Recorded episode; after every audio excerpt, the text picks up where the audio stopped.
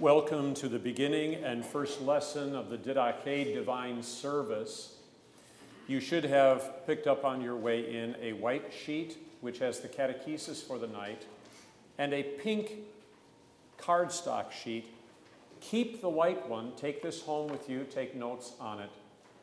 Return the pink sheet at the door for reuse in subsequent weeks. Let us begin. In the name of the Father, and of the Son, and of the Holy Spirit. Amen. Let us pray.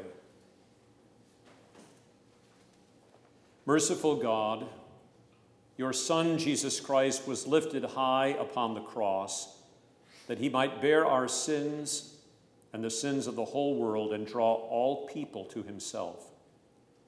Grant that we who glory in his death for our redemption may faithfully heed his call to bear the cross and follow him, who lives and reigns with you in the Holy Spirit, one God, now and forever. Amen. The hymn 865.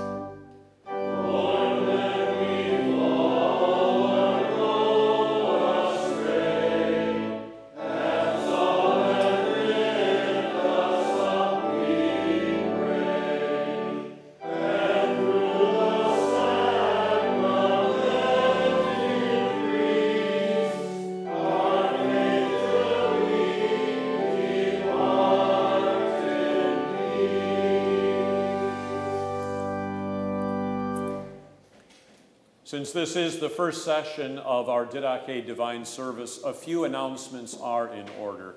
As I said at the beginning, these white sheets are there for you to actually take with you, and I would encourage you to do that. They're also for you to take additional notes on, uh, in addition to what I have here. The peach colored cardstock is the liturgy for Holy Communion that follows the catechesis that we will go through from the white sheet.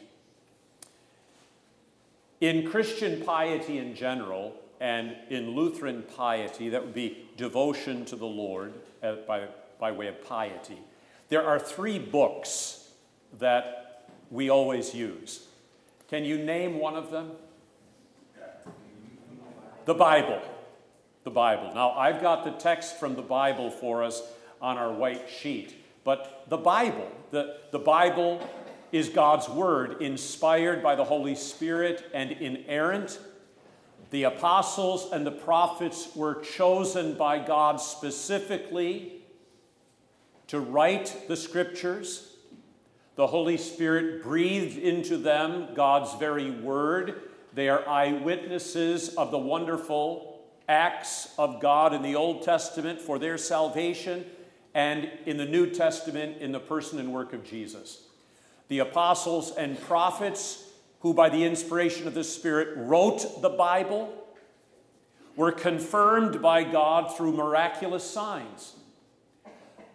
The plagues, for example, in Egypt pointed to Moses. This is God's prophet.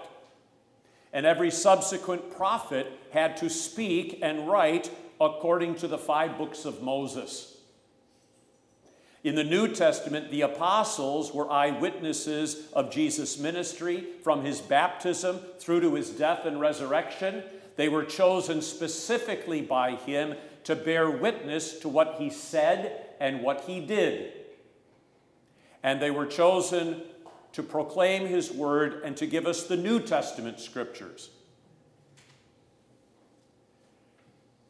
We base all of our doctrine in the church since the time of the apostles upon the apostolic and the prophetic scriptures. So that's why the Bible is central. It is God's word. And the message of the Bible is easily remembered if you look at the front of the church. And what do you see? The cross. Today, September 14th, is Holy Cross Day, one of the oldest festivals in the church year. It dates back to uh, 323 AD, just prior to the legalization of Christianity, when Constantine's mother, Helena, discovered the cross on which Jesus was crucified. So it's Holy Cross Day. The collect at the beginning uh, I prayed was for Holy Cross Day.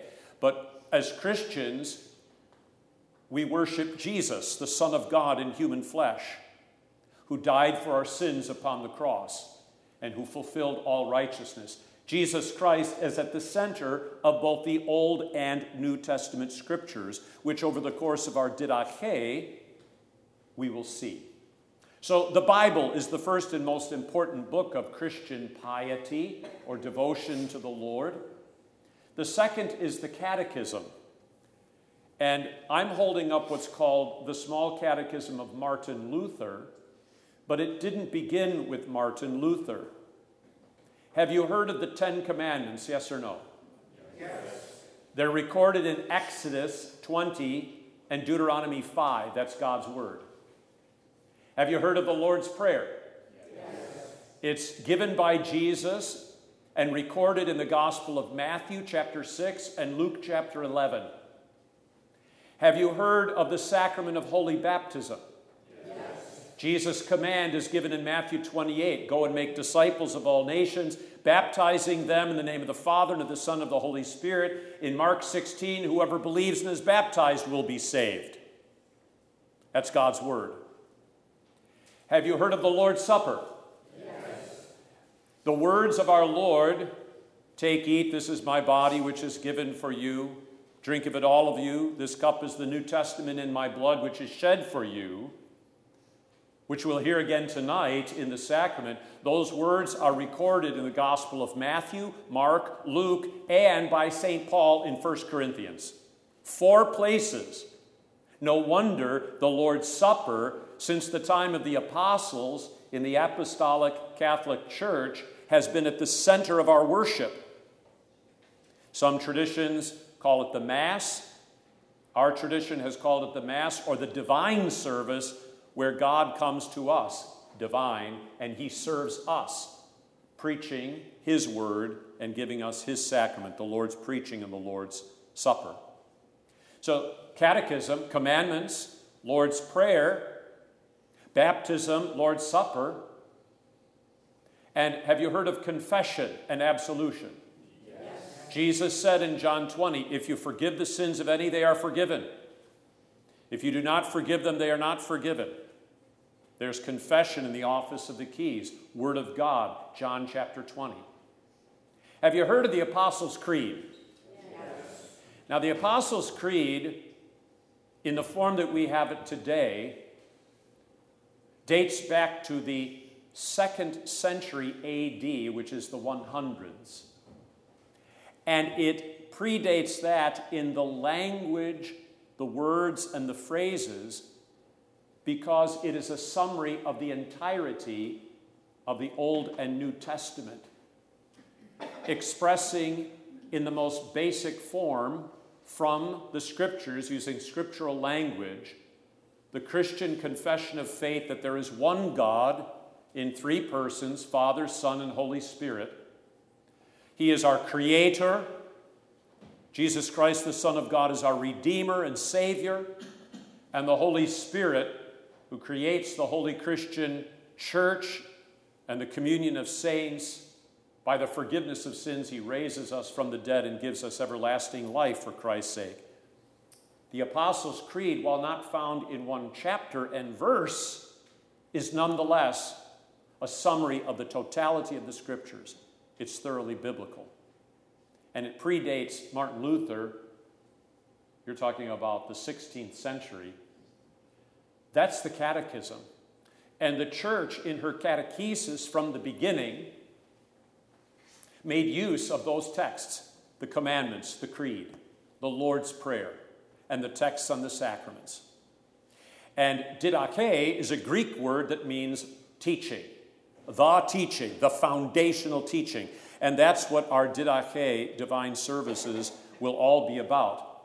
We will make use of Luther's small catechism. What he did was simply take what he received from the Church Catholic and write his explanations to each of the commandments, each of the articles of the Creed, the petitions of the Lord's Prayer, etc.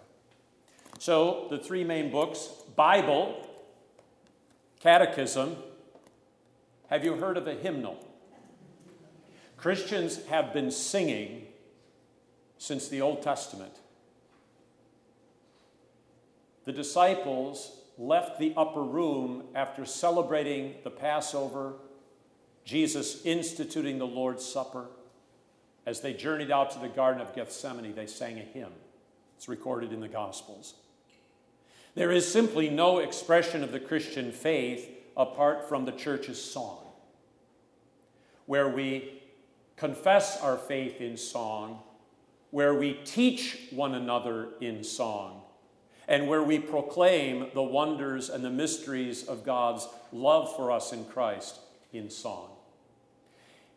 The hymnal binds us together with a common liturgy and a common hymnody, which makes it then objective as opposed to subjective. In other words, it's not my hymnal or my catechism or my Bible, but the church's liturgy the church's song, the church's catechism, and the church's scriptures. Okay? So, those are the three books that we will make use of over the course of our Didache. For your convenience, as I said, I'm going to provide you a study sheet. Take it home with you and feel free to write on it. Return the pink sheet uh, at the end for reuse.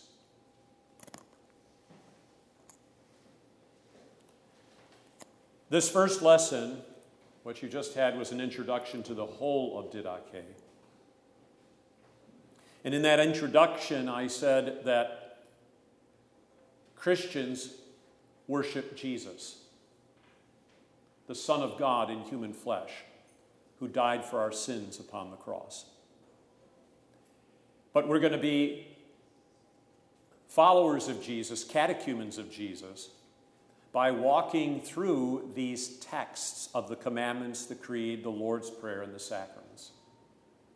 Tonight, we begin the first of three evenings together on the Ten Commandments. What are the Ten Commandments? Anyone? They are God's Word. Can you narrow that even a little bit more, Tom? God's law. There you go. Okay? It is God's word, and we speak of God's word in two fundamental ways God's law, which tells us what we're to do. You shall have no other gods. Honor your father and your mother. That's what you're supposed to do, Mark. Okay? And then we speak of God's word also in terms of gospel. Gospel is based on a Greek word that means good news. The law, God's law, tells us what we're to do and what we're not to do. The gospel proclaims what God has done to save us from our sins.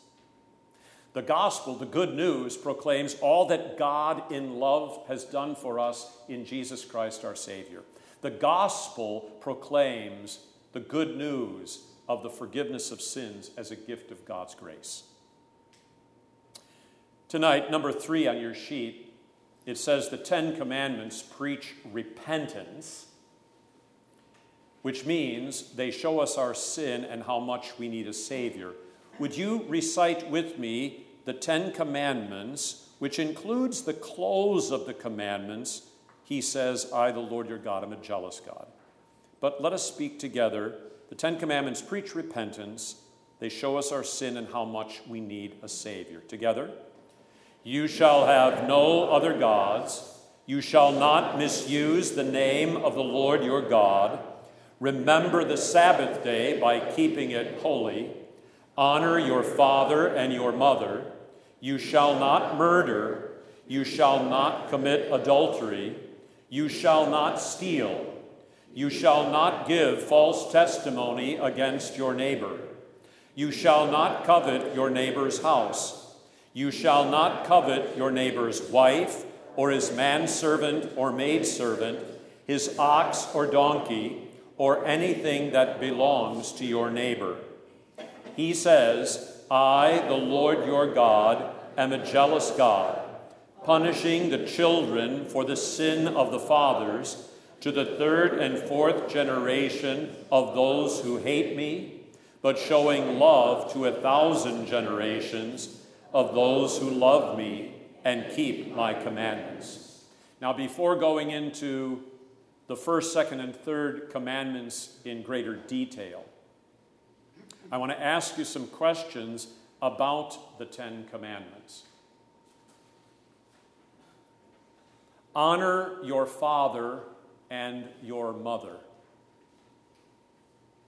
So, Russell, have you throughout your life always honored your father and your mother? Always no. You shall not give false testimony, which includes, that's the eighth commandment, it includes forbidding lying of every sort, forbidding sins of the tongue, gossip, slander. So, Daniel, have you always kept the eighth commandment? No.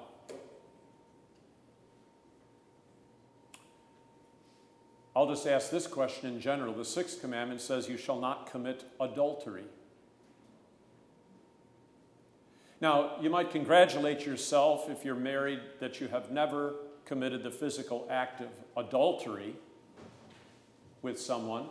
But Jesus said of the sixth commandment, Whoever lusts after a woman has committed adultery with her in his heart. Why am I asking you these questions about the Ten Commandments? Have any of you kept the Ten Commandments perfectly throughout your entire life? No. In fact, the boasting that you have is itself sin. That's why the heading here says, under number three, the Ten Commandments preach repentance. Repentance involves not only the knowledge of sin, but the belief yes, I am a sinner.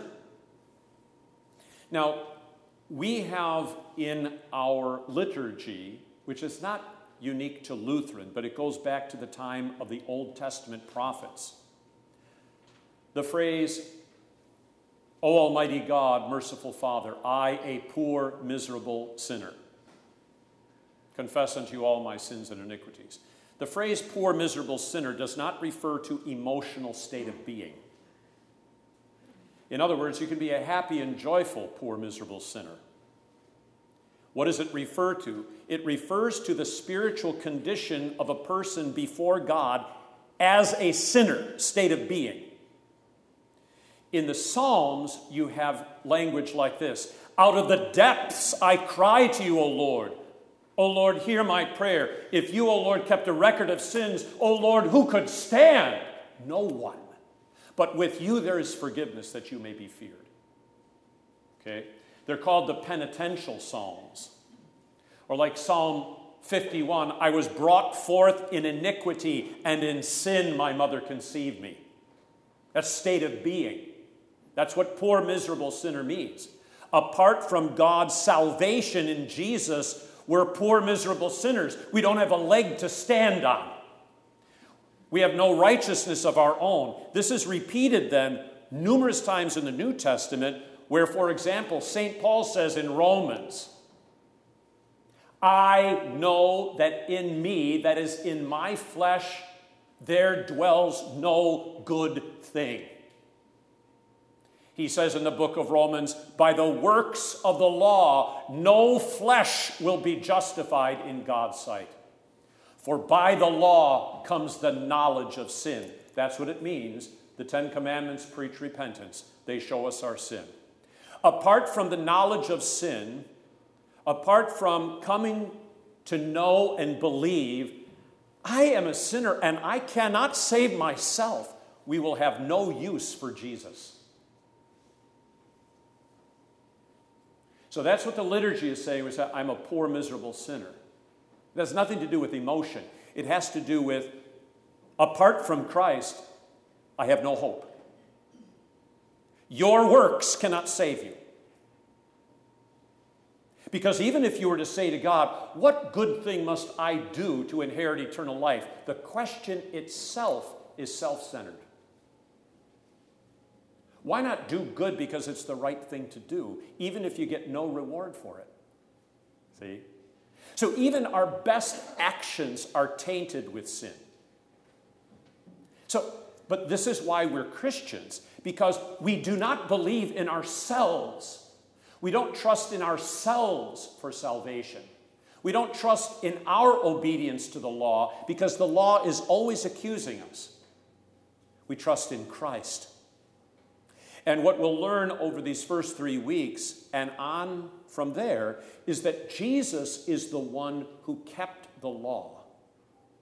So St. Paul says toward the end of his ministry, whatever was to my profit, I consider a loss for the sake of Christ.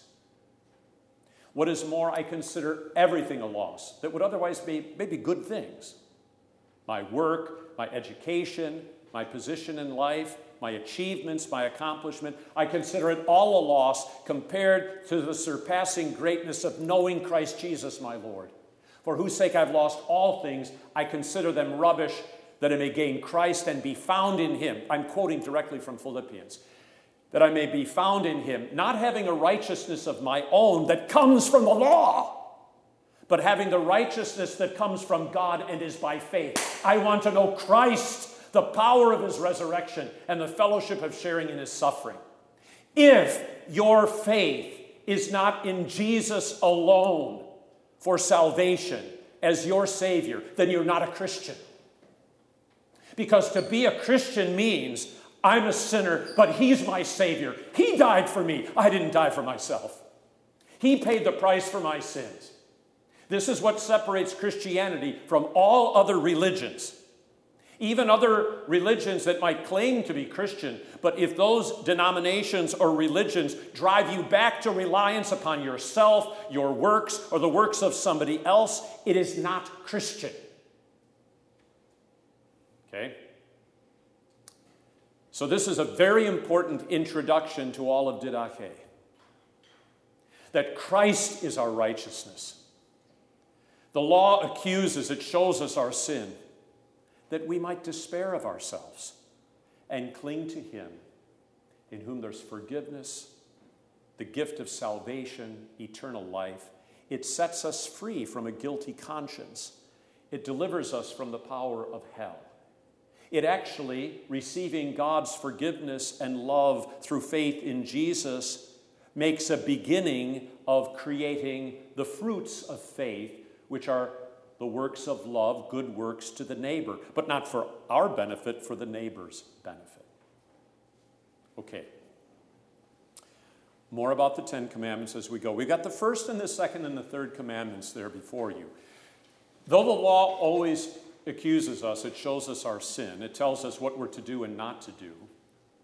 As Christians who believe in Christ, we recognize that though the law points the accusing finger at it, we recognize that the law is good. And out of the faith that God has created in our hearts, we actually want to do good, even though we fall short. Okay? So, you shall not murder, the fifth commandment. That commandment protects the sanctity of human life. So, if I were to pull out a knife and stab Mark right now, you would all be aghast. How could he do that? And you would all think that that's wrong, and you would be right to think that. Why? Because we value life. This is something about the Ten Commandments. God's law is actually written on the hearts of all people because we're created by God, whether they believe in Jesus or not. I mean, only the crassest of persons out in the world today, the most, only the most godless, think that adultery is fine, or murder is fine, or stealing is fine, or lying is fine. But the average person believes no, murder is wrong, adultery is wrong, stealing is wrong, lying is wrong. Why? Because we're made by God and the law is written in our hearts. But what the sinful human being does is tries to manipulate God's, God's law, even the law written in our hearts, to, to make excuses, to justify ourselves. Okay. But God's law proclaims what is good, and, and, and as Christians, we want to keep the law even though we fall woefully short. And that's where things like confession and absolution come into play, not only for comfort for sins, but also for prayer and strength and help to do what God's will is according to the Ten Commandments. So, for example, forgive me, Lord, for dishonoring my mom and dad, for chafing under their headship and care of me. Give me strength to love them, to honor and obey them, to serve and uh, uh, to, to serve and obey them, to love and cherish them. All right, a little bit about how different aspects of the law. Let's go to the first commandment itself. What, what is the first commandment? You shall have no other gods. Now, I put in parentheses uh, a phrase here. It is as if God were saying to you, Trust me. Trust me. I created you and I saved you. The Ten Commandments demand a context, and they're set in the context of the totality of Scripture. Who is this God? Well, He's the triune God, Father, Son, and Holy Spirit, the God who created us and the God who redeemed us. And so, what He says to you is trust me. I love you. I have made you, and though you fell into sin, I have redeemed you. Trust me. So to have a God is to trust in someone or something. So when it says, You shall have no other gods, we're to trust in the Lord God above all things. And that's why the explanation says, and this is the simple explanation, but yet profound from Luther's Small Catechism we should fear, love, and trust in God above all things because there is only one God who created and saves, who sanctifies and upholds us. Even if we ignore Him, and think about the unbelieving world, the rain still falls, and the sun still, sun still shines, and God still sustains the world, even for the atheist. Okay? But for us as Christians, we hear these words there's only one true and living God, and He's saying, Trust me.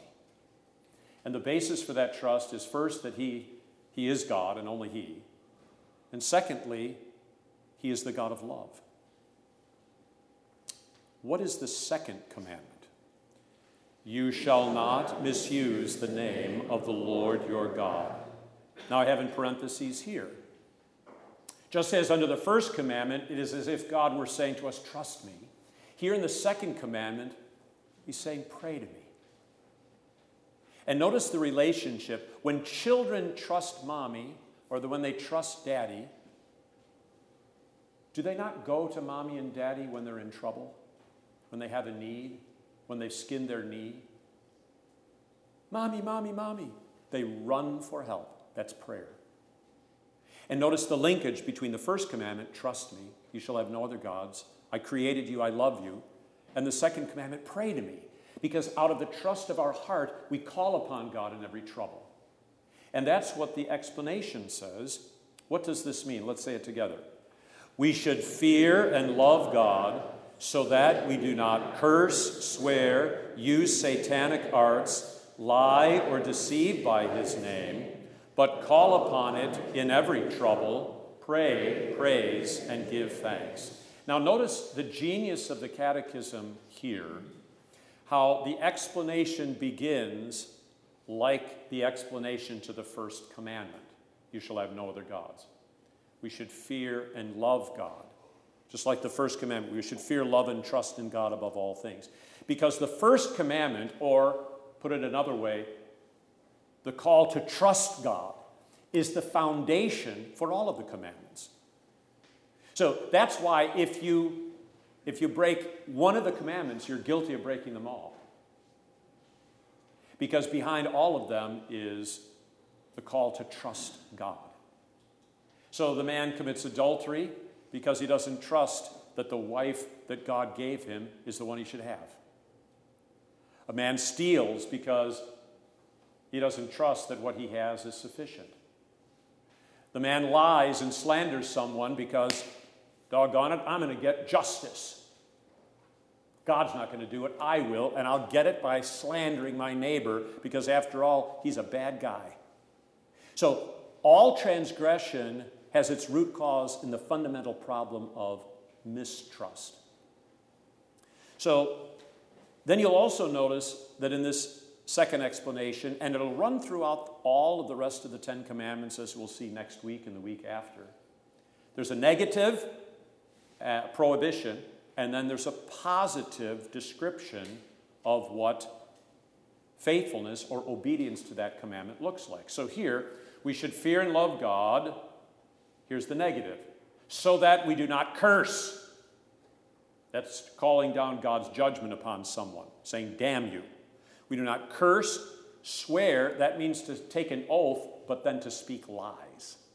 Curse, swear, use satanic arts, that's where you dabble in things like the occult or superstition. You know, step on the crack and break your mother's back, don't uh, walk underneath a ladder, and all that's a superstition that really elevates those things above God. Curse, swear, use satanic arts lie or deceive by his name. Even if you don't use God's name, if you lie and you deceive, you're transgressing the second commandment. And that's especially true for the baptized because we have been baptized in the name of the triune God. So if we lie or deceive and God's name was put upon us, that's transgression of the second commandment. And then the positive but call upon it. Call upon the name of God. Call upon it in every trouble. Pray, praise, and give thanks. Now, I want you to think about Jesus. When he was in trouble in Holy Week, the devil was assaulting him. He was on his way to the cross. He went out to the Garden of Gethsemane and he sweat, as it were, drops of blood from his forehead. And he says, Oh, my Father, if it be possible, let this cup pass from me. Nevertheless, not my will, but yours be done. Call upon the name of God in every trouble. Pray, praise, and give thanks. From the cross, when they crucified him, he prayed, Father, forgive them, for they know not what they do. So, you have in Jesus one who, in every case, he trusted in his Father with all his heart. He cried out to his Father in prayer fervently without a shred of doubt. And then the third commandment Remember the Sabbath day. He listened to the Father's word. What is the third commandment? Remember the Sabbath day by keeping it holy. It is as if God, whom we're called to trust, first commandment, whom we pray to, second commandment, it is as if He were saying to us, Hear me. Why? Because my word gives you life. At creation, God said, and it was so. And faith comes by hearing, and hearing by the word of God. So, hear me, my word gives you life. So, we speak in this way about these commandments because all too often Christians or the common man only thinks of the law in the negative, what you're not to do, that God is just, you know, heaping upon us these horribly oppressive commandments which, because of sin, they become horribly oppressive because we can't avoid the accusation of them. But in and of themselves, they're good. And what they're articulating and why is good. To trust God is good. To trust Him above all things is good. To pray to Him is good. And to hear Him is good. It's the law, and it describes what is good. And it also, Tom, describes that in Jesus, you have the fulfillment of the law because he is everything that we fail to be. Okay, so remember the Sabbath day by keeping it holy. Literally, it means you shall sanctify the holy day. And what sanctifies or makes the day or the person or the work or anything holy is God's word. Okay? So, uh, recite what does this mean? We should fear and love God so that we do not despise preaching and his word, but hold it sacred and gladly hear and learn it. Again, notice the negative. So we do not despise preaching and his word, to stay away from church where God's word is preached and taught because you got better things to do or things you want to do more, things that take priority over the divine. I'll go if I have time and have nothing else to do. That's transgression of the third commandment. But hold it sacred, God's word sacred, and gladly hear and learn it. That's the life of faith that trusts God and that prays to God. It hears God's word and rejoices to do so because, again, it's the source of life. Now, this is first, second, and third commandment is sometimes called the first table of the law. Two tables of the law. You can see up here on the banner, Christ fulfills the law for us. I'd like you to stand up right now and tell me if you have fulfilled, kept every jot and tittle of God's law. You can't stand, can you? No. But there is one who has Christ. The first table of the law, these first three commandments, are sometimes summarized with a verse that was quoted in Sunday's gospel. Do you, anybody can you just recite it? You shall love the Lord your God with all your heart, with all your soul, with all your mind, and with all your strength. There's the first table. And the second table is like it love your neighbor as yourself. And when we get into the fourth, fifth, sixth, on through the tenth commandments, you'll see in the positive descriptions, Tom, what love for the neighbor looks like. Okay? But think about this summary, and, and it's recorded numerous times in the Old Testament. That summary you shall love the Lord your God with all your heart, soul, mind, and strength. Think about that for a minute. Be honest with yourself.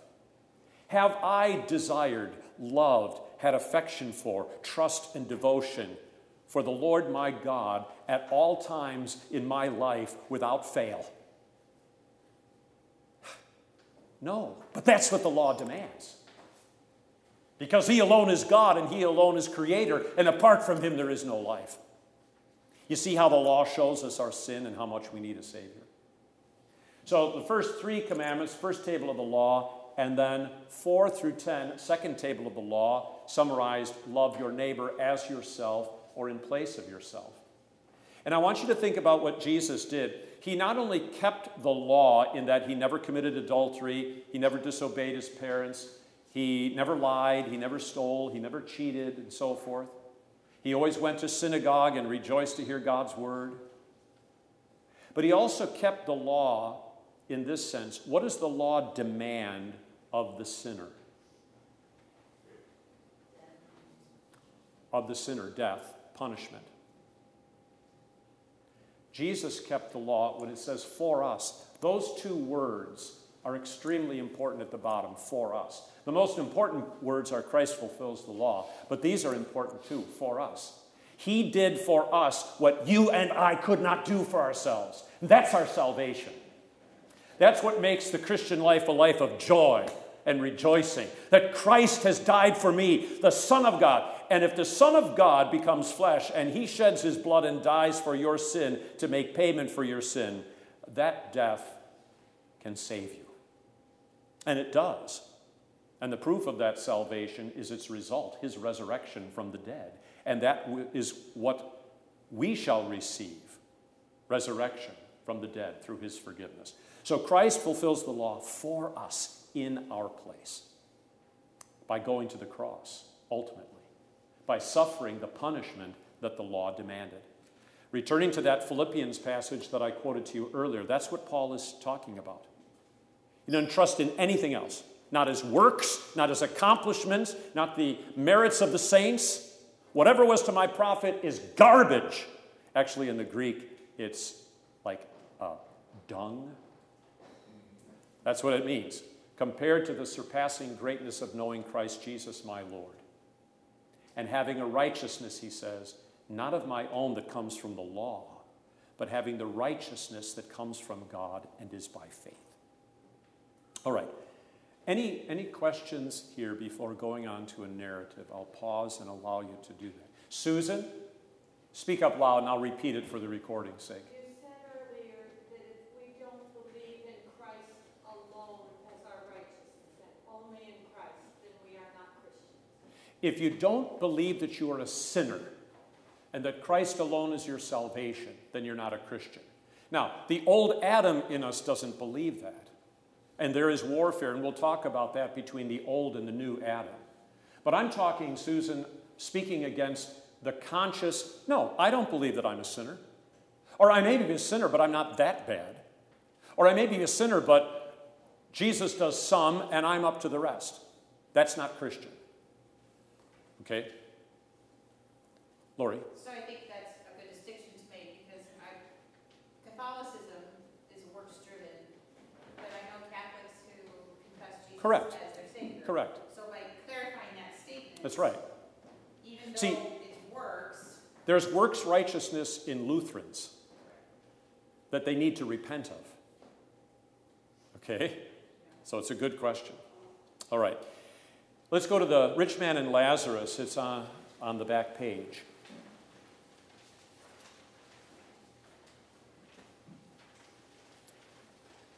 I'm going to read this narrative and then I want to ask you some questions about it. Luke 16, 19 through 31. There was a certain rich man who was clothed in purple and fine linen and fared sumptuously every day. But there was a certain beggar named Lazarus, full of sores, who was laid at his gate, desiring to be fed with the crumbs which fell from the rich man's table. Moreover, the dogs came and licked his sores. So it was that the beggar died and was carried by the angels to Abraham's bosom. The rich man also died and was buried. And being in torments in Hades, he lifted up his eyes and saw Abraham afar off and Lazarus in his bosom. Then he cried and said, Father Abraham, have mercy on me. And send Lazarus that he may dip the tip of his finger in water and cool my tongue, for I am tormented in this flame. But Abraham said, Son, remember that in your lifetime you received your good things, and likewise Lazarus evil things. But now he is comforted, and you are tormented. And besides all this, between us and you there is a great gulf fixed, so that those who want to pass from here to you cannot, nor can those from there pass to us. Then he said, I beg you, therefore, Father, that you would send him to my father's house, for I have five brothers, that he may testify to them, lest they also come to this place of torment.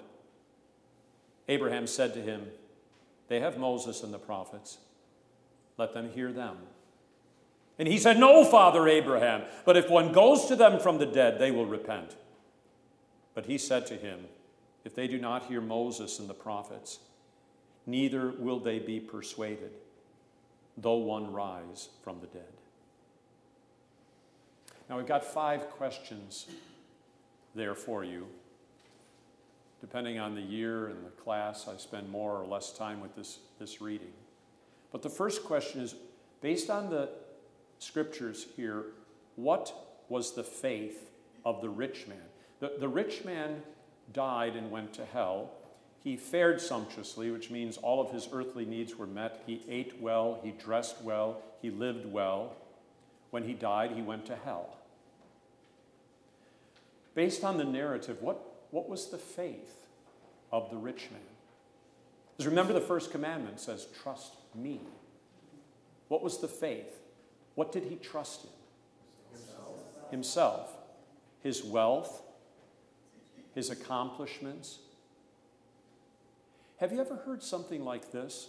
Uh, how many of you think that's bad to trust in your wealth, your accomplishments for salvation? How many of you think that's bad? Well, it is bad. However, let me ask you this question that's not on the sheet. Have you ever heard something like this? Mark is suffering, you know, he's had a hard life. His back is all messed up, his knees need to be replaced. All this is true. You don't mind me divulging this to you. So obviously, he must have done something wrong. Because if, look at how he's suffering in his life. For someone like Alex Scheller, fares sumptuously every day, is dressed in fine linen. Obviously, he's done something right. Have you ever heard anything similar to that? That if a person is down and out and suffering, obviously because of their sin, or God is somehow putting the screws to them, but if someone is living the good life, got a wonderful wife and family, and maybe a lake cottage up north, and man, he's he's blessed by God, he must be a good person, Tom. Yeah, they both deserved it, exactly. Do you see how a works righteousness can enter into something like that? But the faith of the rich man was a, a reliance, a trust in himself. So his God was himself, his own works. I worked hard for this money. He's dressed in purple and fine linen, so he probably had a position of prominence in the community. He may have written out large checks to the community chest to provide for the indigent. Like Ebenezer Scrooge, you know. Are there not workhouses? Okay. But ultimately, he trusted in himself.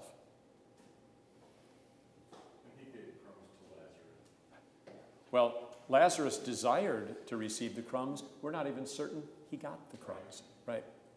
And it, look at how self centered he is. Even from hell, he is ordering around Lazarus. Hey, Father Abraham, tell Lazarus to dip his finger in water and cool my tongue. Still, he's arguing with the Lord. What was the faith of the beggar Lazarus? What's that? Totally dependent upon the Lord. The, a beggar, see, Jesus tells this is a parable, so he is def- using the words and making the word choices. A beggar is someone who, by definition, is totally what upon someone else? Dependent, Dependent exactly. So he's a beggar. The name Lazarus, anyone know what it means?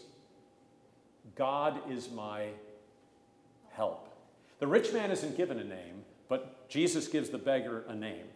So his name, God is my help, and that he's a beggar, he has nothing, he's totally dependent, paints the picture by Jesus in the parable that his trust was in the Lord and certainly not in himself. So he depended upon one outside of himself, namely the Lord who loved him and who was his salvation. And then the reference to Father Abraham and Abraham's bosom. Abraham's bosom, you know, that's where you get comforted. That's a picture of heaven. So when a Christian dies, we, uh, Bernice Lemke was called to Abraham's bosom uh, this afternoon. And so now she, what do we say? She is at rest. She is at peace now. So Abraham's bosom. And why the Old Testament patriarch Abraham? Because to him was given the promise of salvation. And in the Old Testament, Genesis chapter 15, it says, Abraham believed in the Lord's promise, and that promise was accounted to him for righteousness. So Abraham was justified through faith in the promise. And, and that's what it is to be a Christian. To be a beggar, I'm a sinner, but Christ is my Savior.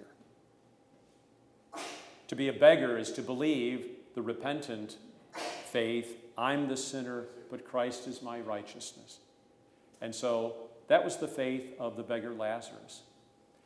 The next question were they both sinners? Yes, they were. It's not that one was more sinful than the other. So, the reason then that the rich man went to hell is he rejected Christ. He rejected the Lord's salvation.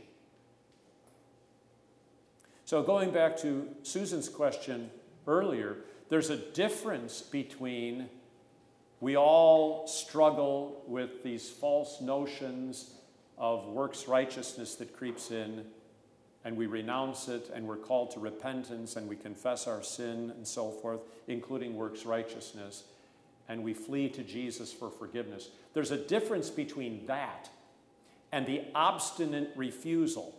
No, I will be my own Savior. I don't want Christ and I don't need Him. So they're both sinners. What it turned on was the faith of the heart. Next question there why did the rich man go to hell and the beggar go to heaven, Abraham's bosom? It was solely based on faith and unbelief. Faith and unbelief. So the unbelief was works righteousness, Tom, exactly. Whereas faith was a faith in the Lord and in his righteousness. Now, why this account for a night when we have discussed briefly the first three commandments of the law. I ask the question where do you see the first three commandments in the parable? Like the first commandment, you shall have no other gods, trust me. In Lazarus, you see one who trusted, but in the beggar, he had a God, didn't he? But it wasn't the Lord. Okay. What's I, I, uh, the rich man? He had a God, but it wasn't the Lord. Thank you. Just checking to see if you're listening. Second commandment, pray to me. Did the you could it sounds like prayer, doesn't it? The rich man, hey, Father Abraham. And then if they don't hear Moses and the prophets, neither will they be persuaded, though. No, if one rises from the dead. No, if they don't hear them, they're not going to be persuaded if someone rises from the dead. Here he's arguing, it sounds like prayer, right? Because he's addressing Father Abraham not actually addressing the Lord, but it sounds like an address to heaven, but it's not prayer. Why? It's not prayer because prayer is based on trust in the Lord, not trust in self. Prayer rests upon the promises of God's mercy in Jesus, not on self. We'll talk more about that when we talk about the Lord's Prayer. The rich man never said, if it is your will. Yeah, never, never if it is your will. He had his will, and God jolly well better ante up according to his will. Right. And finally, the third commandment. Uh, Pastor Gelbach? Uh, about rising from the dead. There was a Lazarus who did rise from the dead, and they went to kill him. Yes. There was a Lazarus in John 11 that rose from the dead, and the result was that the self righteous churchmen wanted to kill him. And that was a week before Holy Week that those events took place. Third commandment, hear me. You know, remember the Sabbath day, hear me. Where's the third commandment lurking, the hearing of God's word in this parable? It's anchored in what Father Abraham says to the rich man. When the rich man says, Send Lazarus to warn my brothers, what does the Father Abraham say? He says, If they do not hear Moses and the prophets, Moses is a reference to the first five books of the Old Testament scriptures, the prophets, the rest of it. And of course, at the time of Jesus speaking the parable, that's the extent of the Bible. It's Moses and the prophets and the Psalms. The New Testament wasn't written yet at the time he spoke the parable. So, what is the point? If you want to bring someone to repentance for their sin and faith in Christ for their sin, there is no other way but through the Word of God. Now, here's the good news. On the one, well, here's the bad news. On the one hand, in the rich man, we see our own sinful flesh. The old Adam in us is just like him. In fact, you know, when I look at the description, rich man fared sumptuously, fine linen, nice house, good eats, good drink, beggar, covered with sores, dogs lick him, off scouring and degradation of the world. I mean, you give, if you give me those two descriptions, I want to be the rich man. I don't want to be the poor beggar, covered with sores, in pain, hungry, sickly, dogs licking my sores. I mean, some of you like dogs, but I don't like dogs that much that I want them licking the, the, the pus from my body. Yuck. So you give me the choice between I'd rather be like the rich man, at least in this earthly life. But he's the one that goes to hell because he doesn't have Christ as his God and Savior. He's rejected the gift of salvation. But here's the good news. Though trust is not anything that we can manufacture in ourselves for God, nor right prayer or desire to hear. The gospel, remember how we began? We talked about law and gospel. The gospel, the good news of God's love in Christ for those who don't deserve it and who have not earned it. The gospel creates what the law demands. The gospel gives and creates in the hearts of self righteous sinners beggarly trust that clings to Christ.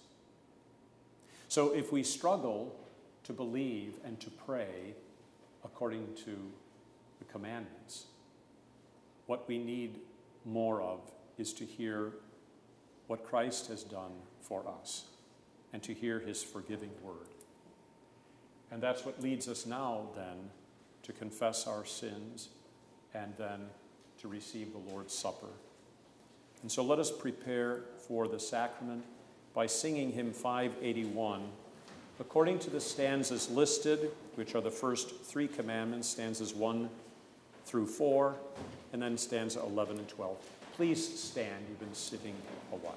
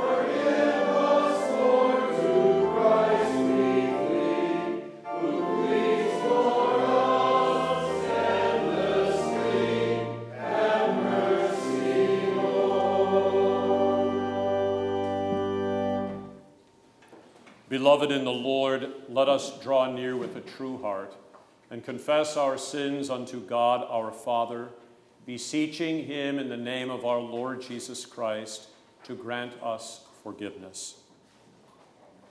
Our help is in the name of the Lord. I said, I will confess my transgressions unto the Lord. And you forgave the iniquity of my sin.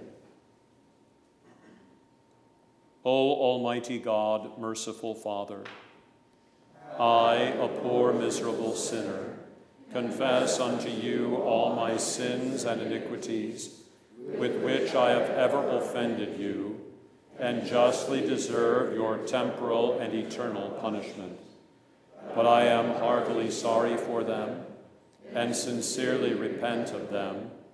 And I pray you of your boundless mercy, and for the sake of the holy, innocent, bitter sufferings and death of your beloved Son, Jesus Christ, to be gracious and merciful to me, a poor, sinful being. Upon this, your confession, I, by virtue of my office as a called and ordained servant of the word, announce the grace of God unto all of you. And in the stead and by the command of my Lord Jesus Christ, I forgive you all your sins. In the name of the Father, and of the Son, and of the Holy Spirit. Amen. Let us pray. Lord Jesus, you invite all who are burdened with sin to come to you for rest. We now come at your invitation to the heavenly feast which you have provided for your children on earth. Preserve us from impenitence and unbelief, cleanse us from our transgressions and unrighteousness, and clothe us with the righteousness purchased with your blood. Strengthen our faith, increase our love and hope, and assure us a place at your heavenly table where we will ever eat eternal manna and drink of the river of your pleasure forever and ever. Through, through, for you live and reign with the Father and the Holy Spirit, one God, now and forever. Amen. The Lord be with you. And also with you. Lift up your hearts. Let us give thanks to the Lord our God. It is right to give him thanks and praise. It is truly good, right, and salutary that we should at all times and in all places give thanks to you, Holy Lord, Almighty Father, everlasting God, for the countless blessings you so freely bestow on us and all creation. Above all, we give thanks for your boundless love shown to us when you sent your only begotten Son, Jesus Christ, into our flesh and laid on him our sin giving him into death that we might not die eternally. Because he is now risen from the dead and lives and reigns to all eternity, all who believe in him will overcome sin and death and will rise again to new life. Therefore, with angels and archangels and all the company of heaven, we laud and magnify your glorious name, evermore praising you and saying, Holy, holy, holy, Lord God of Sabaoth. Heaven and earth are full of thy glory. Hosanna, Hosanna, Hosanna in the highest. Blessed is he that cometh in the name of the Lord. Hosanna, Hosanna, Hosanna in the highest. Blessed are you, O Lord our God, King of all creation. For you have had mercy on us and given your only begotten Son that whoever believes in him should not perish but have eternal life. In your righteous judgment, you condemn the sin of Adam and Eve, who ate the forbidden fruit. And you justly barred them and all their children from the tree of life. Yet in your great mercy, you promised salvation by a second Adam, your Son, Jesus Christ our Lord, and made his cross a life giving tree for all who trust in him. We give you thanks for the redemption you have prepared for us through Jesus Christ. Grant us your Holy Spirit that we may faithfully eat and drink of the fruits of his cross and receive the blessings of forgiveness, life, and salvation that come to us in his body and blood. Hear us as we pray in his name and as he has taught us. Our Father, who art in heaven, hallowed be thy name. Thy kingdom come, thy will be done, on earth as it is in heaven. Give us this day our daily bread, and forgive us our trespasses, as we forgive those who trespass against us. And lead us not into temptation, but deliver us from evil. For thine is the kingdom, and the power, and the glory, forever and ever. Amen. Our Lord Jesus Christ, on the night when he was betrayed, took bread. And when he had given thanks, he broke it and gave it to the disciples and said, Take, eat. This is my body, which is given for you. This do in remembrance of me. In the same way, also, he took the cup after supper, and when he had given thanks, he gave it to them, saying, Drink of it, all of you. This cup is the New Testament in my blood, which is shed for you for the forgiveness of sins. This do as often as you drink it, in remembrance of me. The peace of the Lord be with you always. Amen. O Christ, thou Lamb of God, that takest away the sin of the world, have mercy upon us. O Christ, thou Lamb of God, that takest away the sin of the world, have mercy upon us. O Christ, thou Lamb of God, that takest away the sin of the world, grant us thy peace.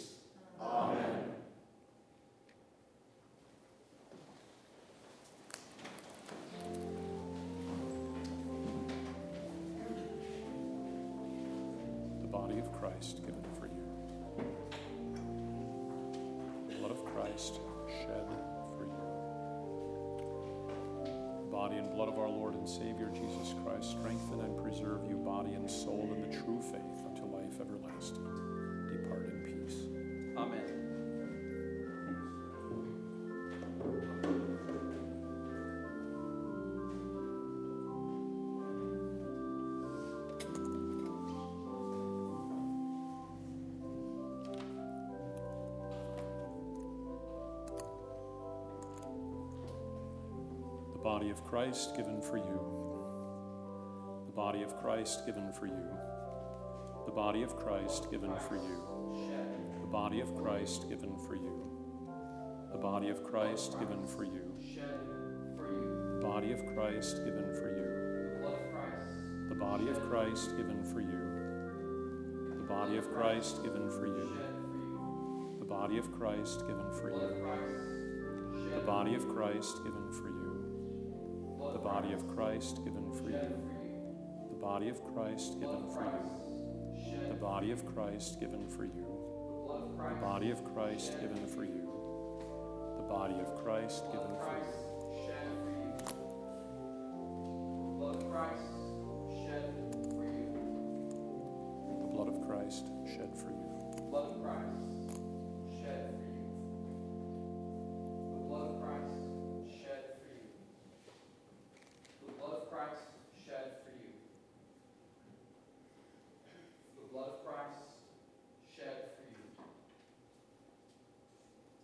The body and blood of our Lord and Savior Jesus Christ strengthen and preserve you, body and soul, in the true faith unto life everlasting.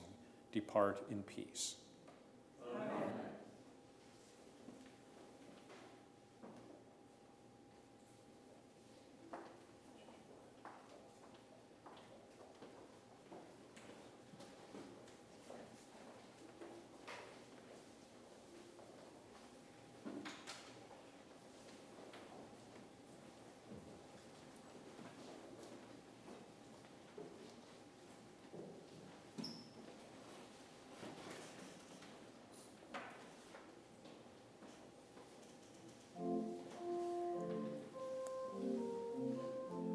Body of Christ given for you.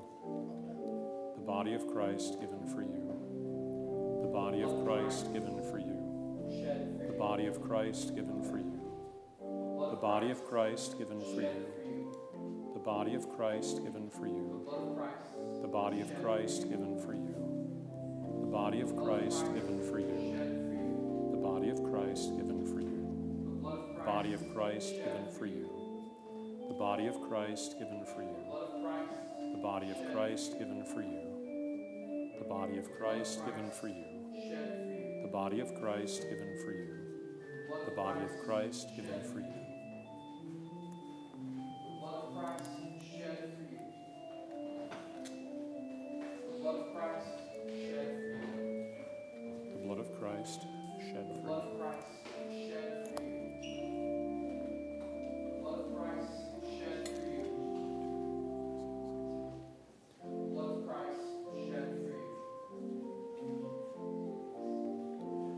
Body and blood of our Lord and Savior Jesus Christ strengthen and preserve you, body and soul, in the true faith unto life everlasting.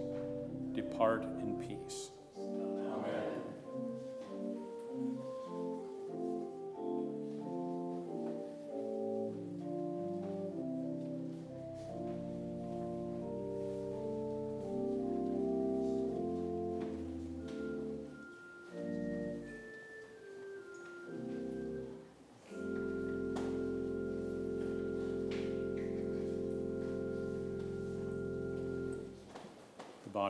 Christ given for you. The body of Christ given for you. The body of Christ given for you. The body of Christ given for you. The body of Christ given for you. The body of Christ given for you. The body of Christ given for you. The body of Christ given for you. The body of Christ given for you.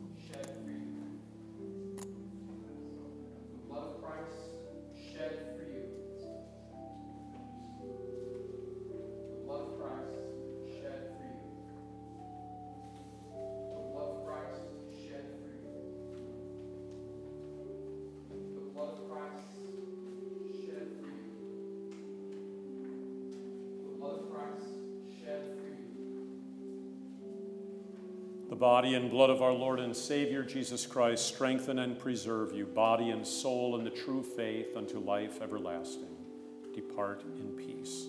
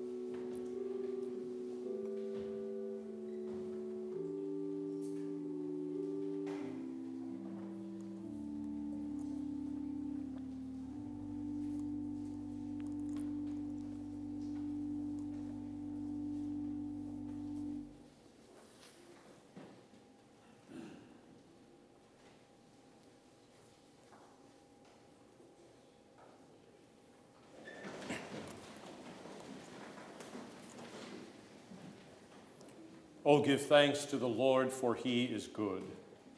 And his mercy endures forever. Blessed Savior Jesus Christ, you have given yourself to us in this holy sacrament. Keep us in your faith and favor that we may live in you even as you live in us. May your body and blood preserve us in the true faith to life everlasting. For you live and reign with the Father and the Holy Spirit, one God, now and forever. Amen. Let us bless the Lord. The Lord bless you and keep you. The Lord make his face shine upon you and be gracious unto you. The Lord lift up his countenance upon you and give you peace. Amen.